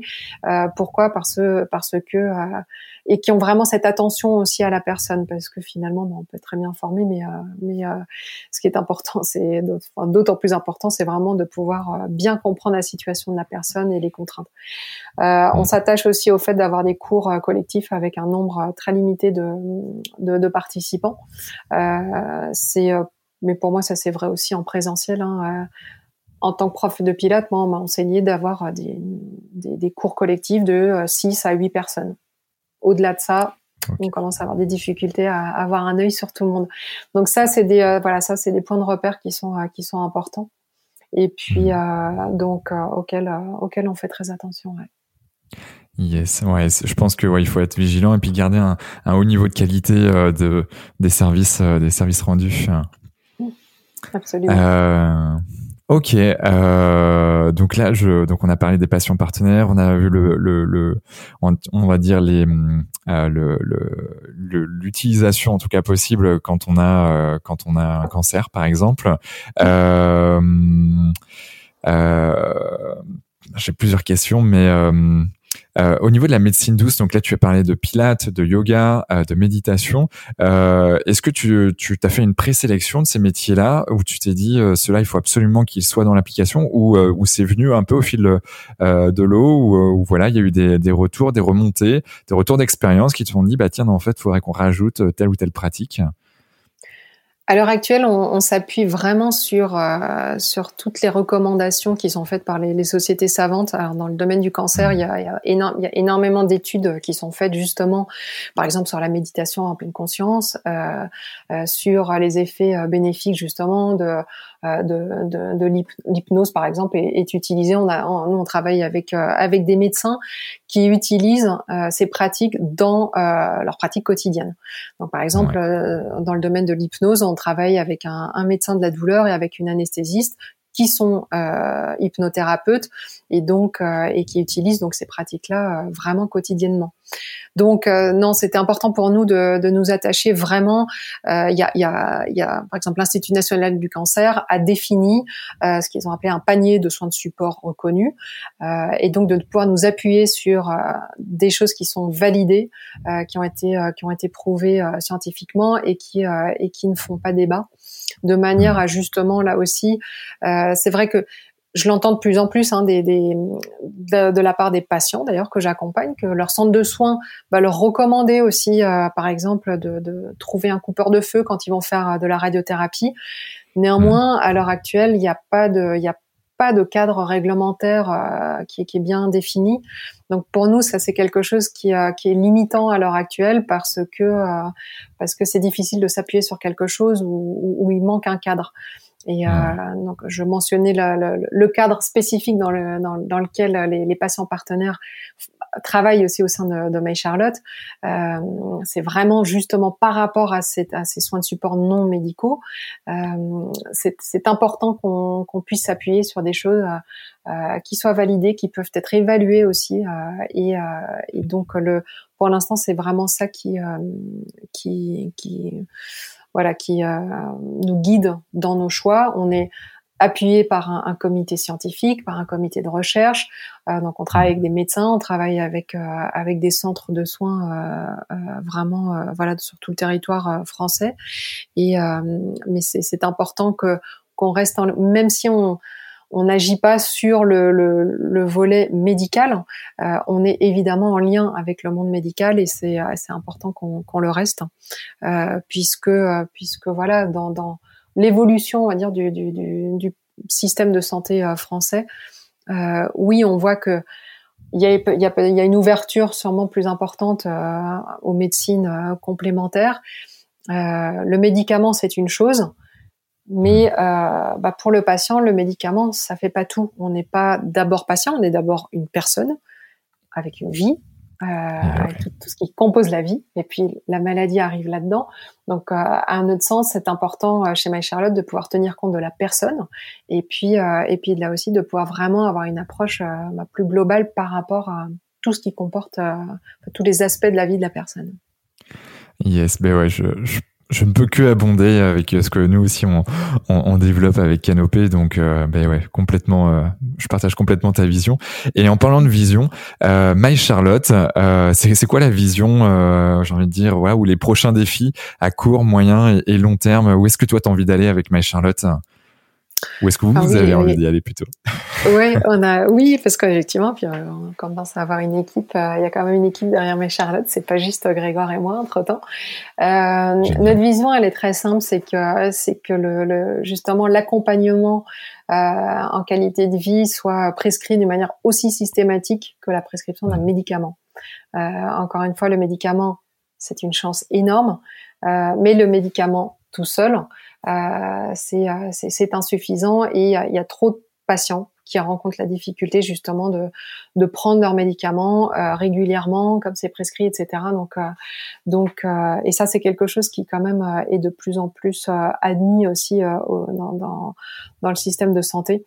On, on réalise bien que qu'il faut pas s'arrêter uniquement aux médicaments Mm. Donc notre euh, notre projet, il est voilà, il est euh, il est sûrement ambitieux, euh, mais finalement, ce qu'on s'est toujours fixé comme objectif, on va dire à titre plus personnel avec Grégoire, c'était de dire si je devais retomber malade un jour, eh ben j'aimerais avoir un accompagnement comme celui proposé par My Charlotte, et et je suis extrêmement rassurée justement de, de, de me dire que euh, et c'est là où je considère aussi que j'ai, voilà, on a déjà réussi à faire des choses qui sont euh, vraiment euh, merveilleuses. c'est, on accompagne déjà justement, on a, on a accompagné quasiment 300 patients déjà, donc sur l'accompagnement personnalisé.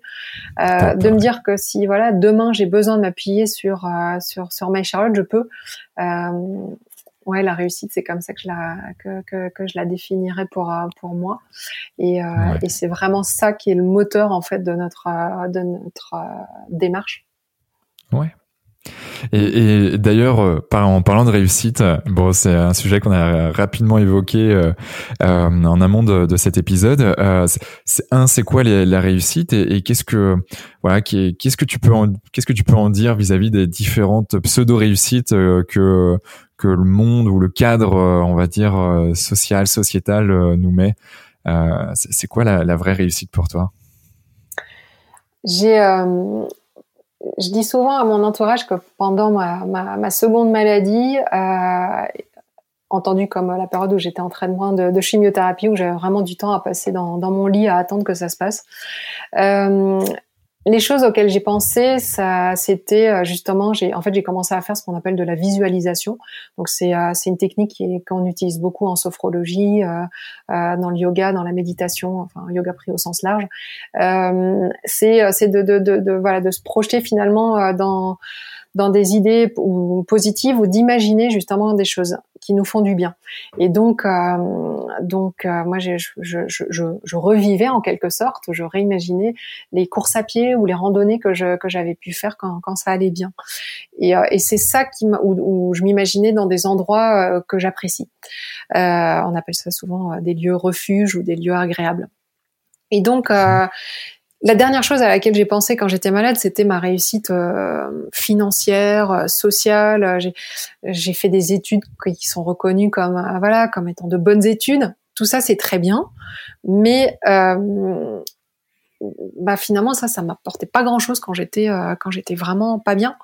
Et, et donc donc à mon sens, c'est la réussite.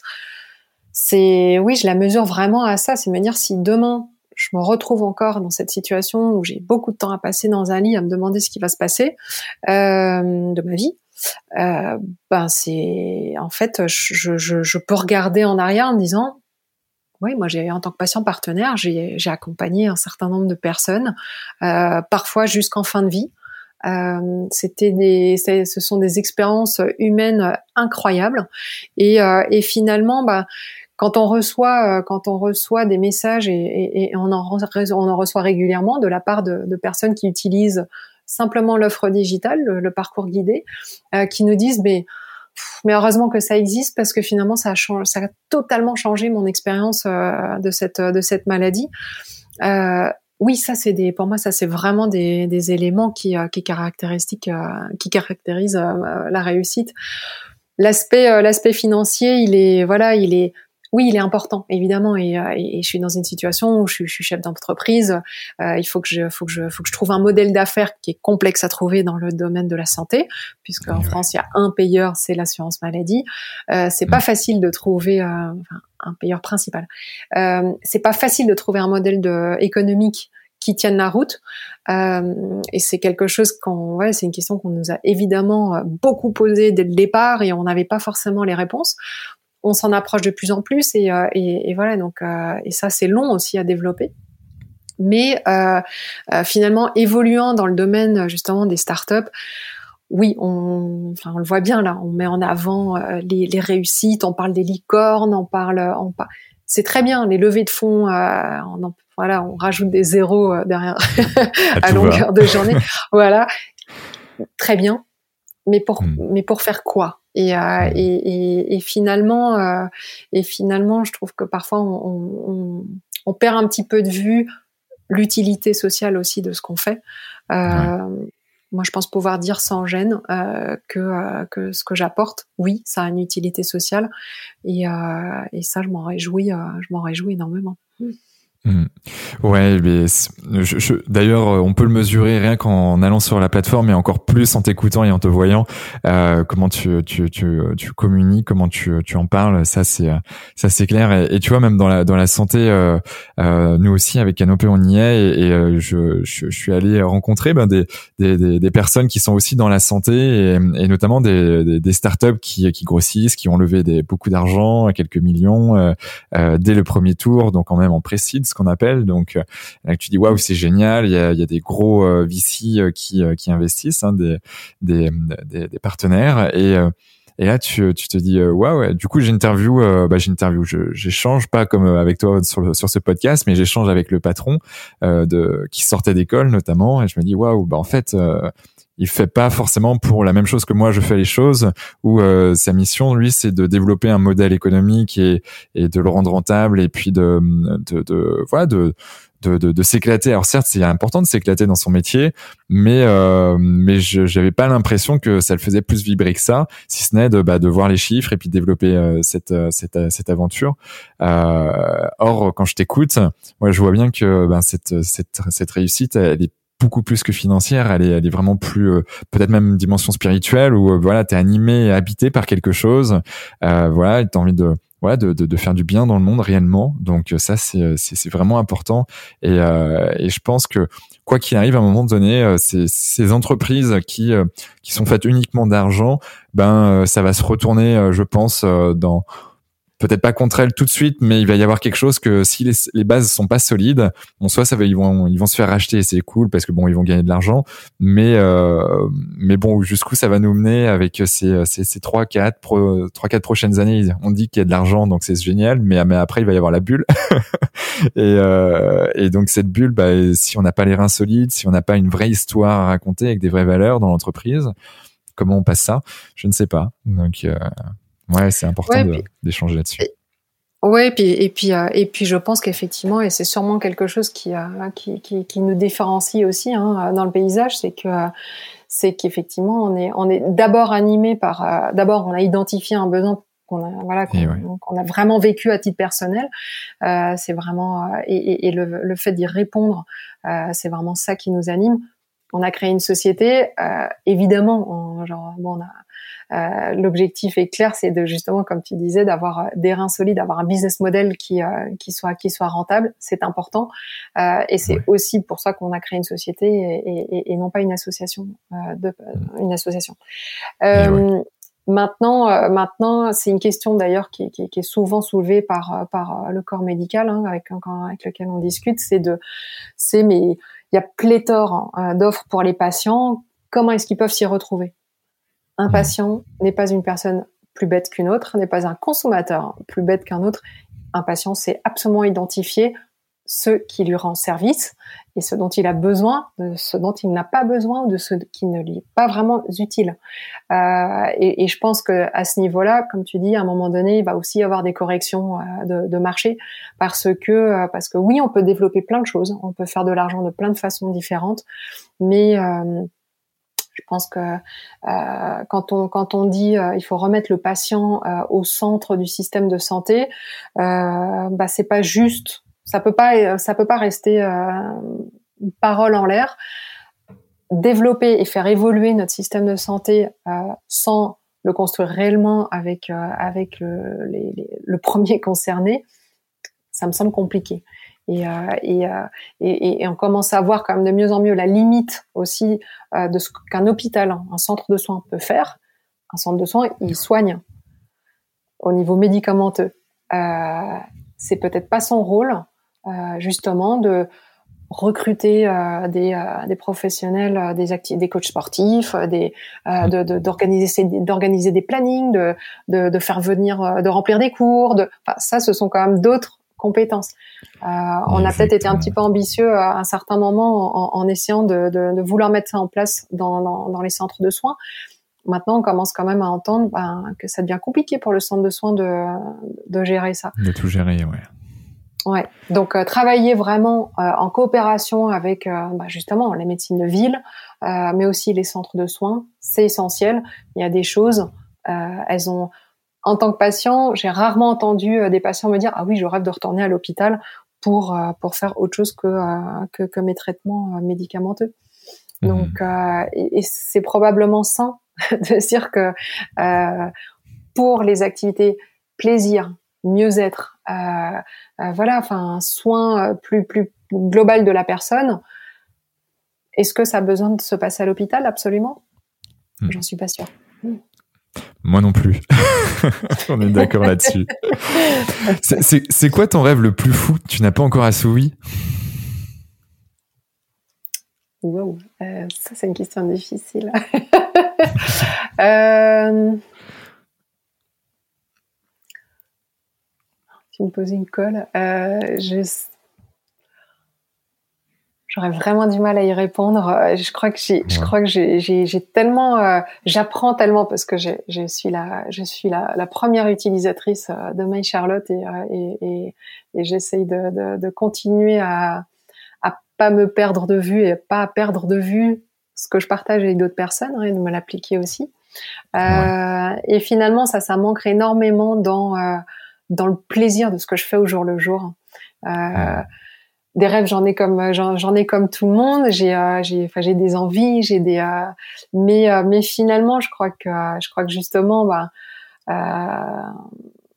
en fait, mon rêve, il se réalise tous les jours en, en, en, vivant ce que voilà ce que ce que ce que je dis, ce que je fais, et, et, et, pouvoir le transmettre à d'autres. Le rendre accessible à un plus grand nombre. Finalement, je, je, bah, genre, mmh. évidemment, pour l'instant, mais Charlotte est à des partenariats avec une douzaine de centres de soins. Euh, on a, oui, on, on, a, on a, pourquoi pas aller à l'international? Enfin, voilà, vu mon, mon, mon background, ce serait, euh, ce, bah, évidemment que j'en ai envie.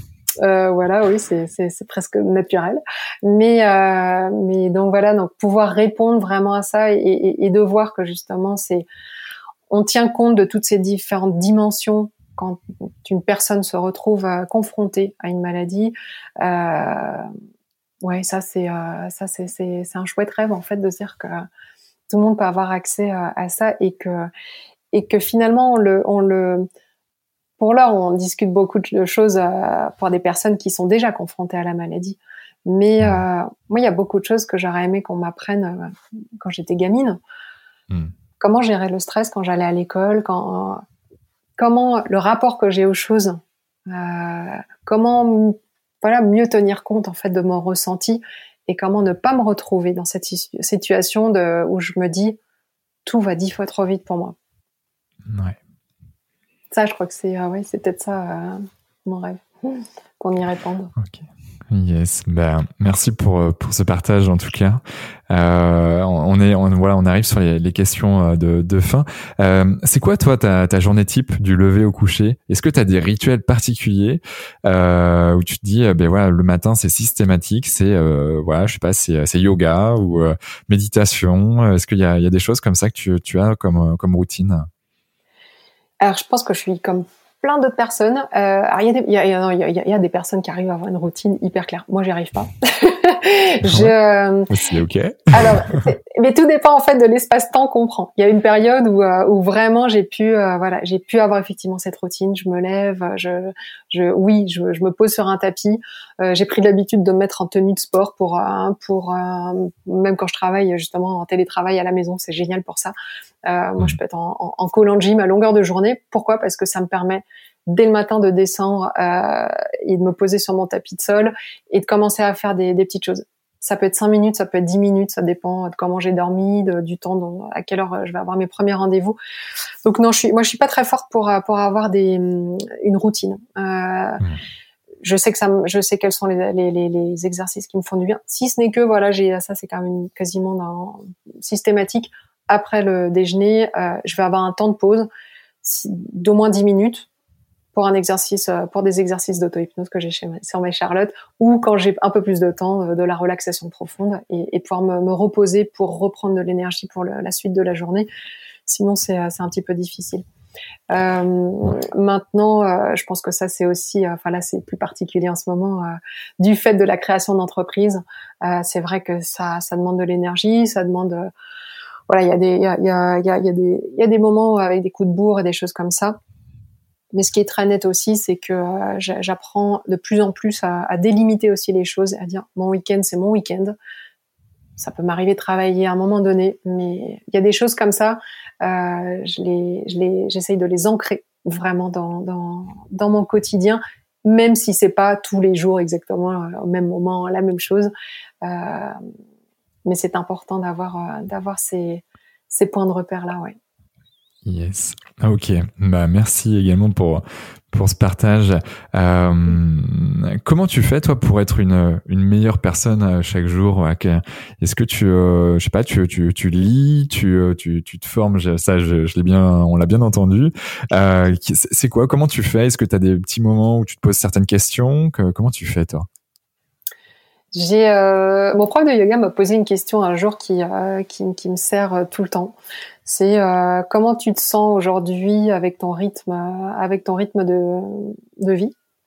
Et ça c'est une question que j'ai un peu érigée en, en, mantra, c'est-à-dire qu'en fait, d'y revenir en fait. Et, et, ça peut être une question justement mes enseignants de yoga parlent souvent de, de météo intérieure, de, de prendre trois minutes le matin pour respirer tranquillement, il euh, n'y a, a pas de technique particulière, et puis de prendre cette météo intérieure, comment je me sens?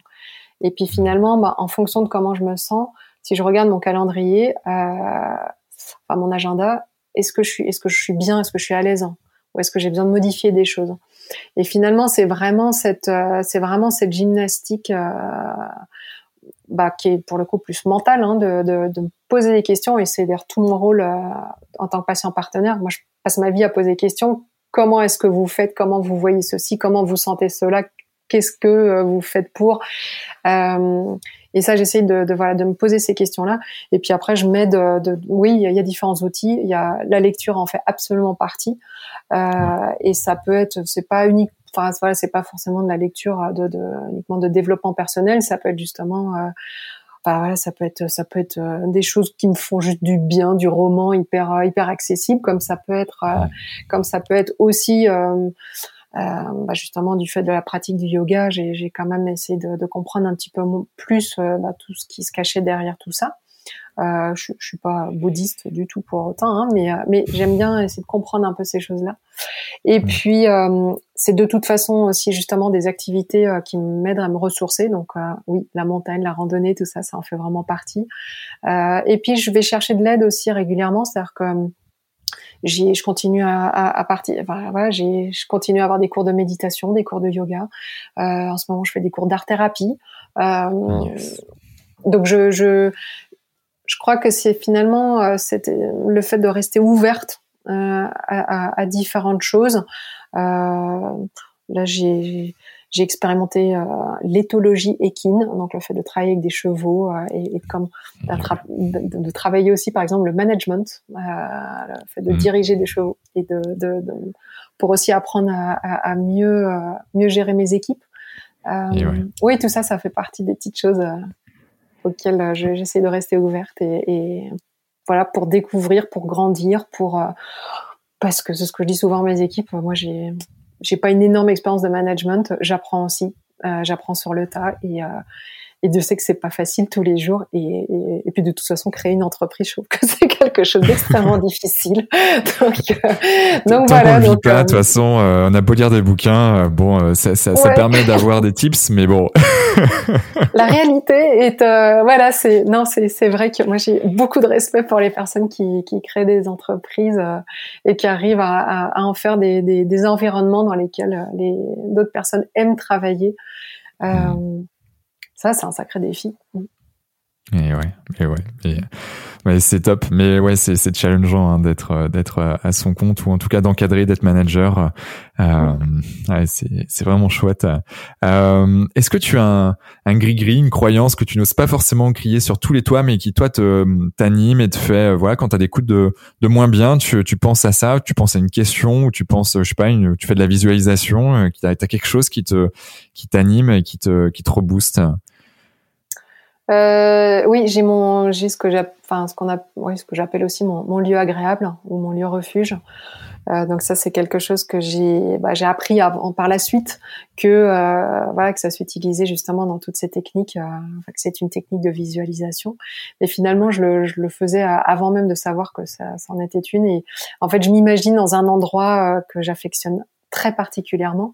Euh, et donc, euh, donc c'est un endroit qui existe en l'occurrence, parce que ça peut être un endroit imaginaire aussi.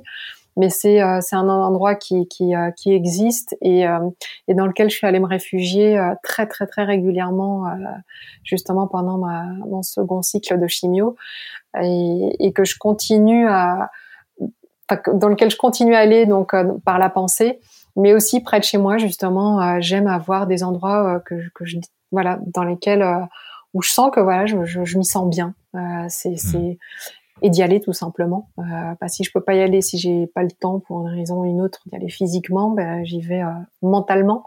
Et, euh, et ça, c'est quelque chose qui, euh, ouais, ça c'est quelque chose qui qui aide. Mmh. Ok, le lieu refuge, ouais. Bon, ben, ouais, ça, ça c'est vrai que ça, ça mmh. fonctionne. Ou le lieu agréable, ouais, tout simplement. Ouais, ou lieu agréable. Ok. Euh, si on veut te joindre, euh, est-ce que c'est ok pour te joindre déjà? Et si oui, comment euh, comment on peut te joindre? Oui, absolument. Il y a, il y a une adresse toute simple hein, qui s'appelle euh, charlotte@mycharlotte.fr. ok, on mettra dans les notes du podcast. voilà. Et donc, oui, oui, les, c'est les, c'est absolument possible de, de, de, me joindre comme ça. Et, et puis, et puis voilà. Et puis très volontiers, nous, c'est visible sur notre sur notre site de marque aussi. Hein. On a, euh, on peut nous contacter, qu'on soit patient, qu'on soit euh, justement, qu'on soit accompagnant, euh, bah, par exemple en étant qu'on soit coach sportif ou ou enseignant de yoga. Alors encore une fois, on a bah, en fonction des besoins qui vont évoluer. Pour l'instant, on n'a pas forcément euh, une, une, une armée euh, de, de, de d'accompagnants dans nos équipes, mais, euh, mais mais on a bon espoir pour que ça, ça, ça grandisse aussi.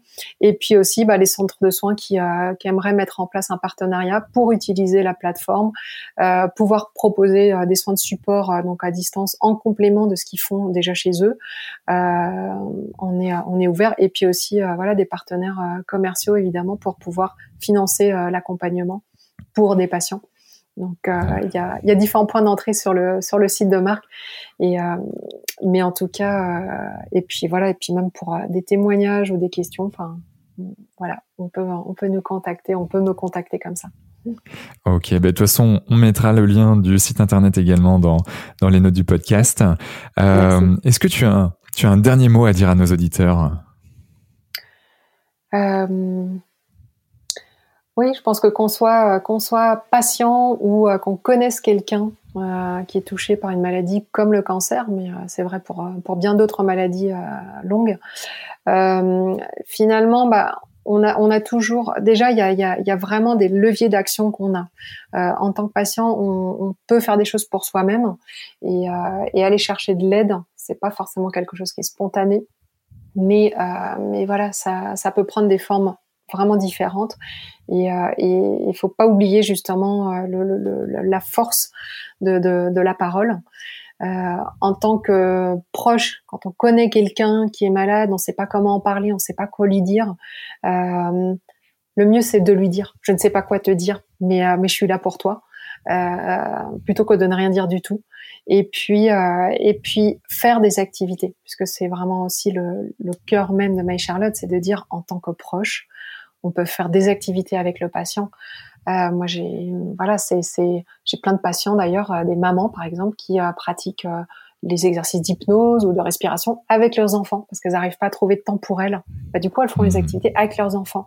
Donc, prendre le, le, le proche par la main et lui dire, bah, tiens, si on essayait ensemble, d'abord, ça va, enfin, ça va faire du bien aux proches aussi, mais c'est un super moyen de faire du bien ou d'aider la personne à, à se faire du bien. Donc euh, ça, mhm. ce sont des. Je pense que c'est un message important euh, pour euh, pour là aussi créer une certaine dynamique et et, et, pouvoir en tant que proche, par exemple, être moteur pour le pour la personne malade. C'est important. Mhm. Ouais, bien. En tout cas, merci euh, pour euh, tout ton partage. Euh, voilà, tu, il y a eu pas mal d'émotions à certains moments. J'ai eu le poil qui s'est hérissé à plusieurs reprises. Euh, c'était, c'était, c'était vraiment un beau moment. J'ai, j'ai vraiment apprécié cet échange et, et puis, bah, je, je te souhaite bah, tout le tout le meilleur avec toi, Grégoire, ton équipe, Maï Charlotte et toutes les personnes que vous que vous accompagnez. J'espère que voilà, ça va ça va se déployer comme comme vous le souhaitez. Euh, à très très vite. Et puis, euh, puis voilà. À très bientôt. Ciao, ciao. Ciao, avec grand plaisir. Bravo Vous avez écouté cet épisode Génération Canopée jusqu'au bout. Merci de le partager à au moins 3 personnes autour de vous, d'inscrire vos amis au podcast sur leur smartphone et de mettre une note 5 étoiles avec un gentil commentaire, c'est ce qui nous fait ressortir dans les classements. Et c'est hyper important pour nous. Pourquoi? Parce que ça nous permet de toucher un maximum de personnes qui méritent d'être plus heureuses, en meilleure santé et plus performantes si elles le désirent. D'autant plus que plus on a d'abonnés, plus on va pouvoir faire venir des personnalités exceptionnelles avec tout ce qu'elles ont à nous apporter. Aussi, si vous me laissez votre email sur canopégénération, un q a n o p e e génération g e n e r a t i o n.com, je vous enverrai l'épisode de la semaine ainsi que 2 3 conseils. Pour finir, si vous souhaitez passer un cap dans votre vie et être plus heureux, améliorer votre niveau de santé et ou devenir plus performant, toute l'équipe de Canopé Human Experience va vous bichonner comme il se doit si vous nous écrivez sur génération.canopé.com. C'était Quentin Aoustin et je vous embrasse. Ciao ciao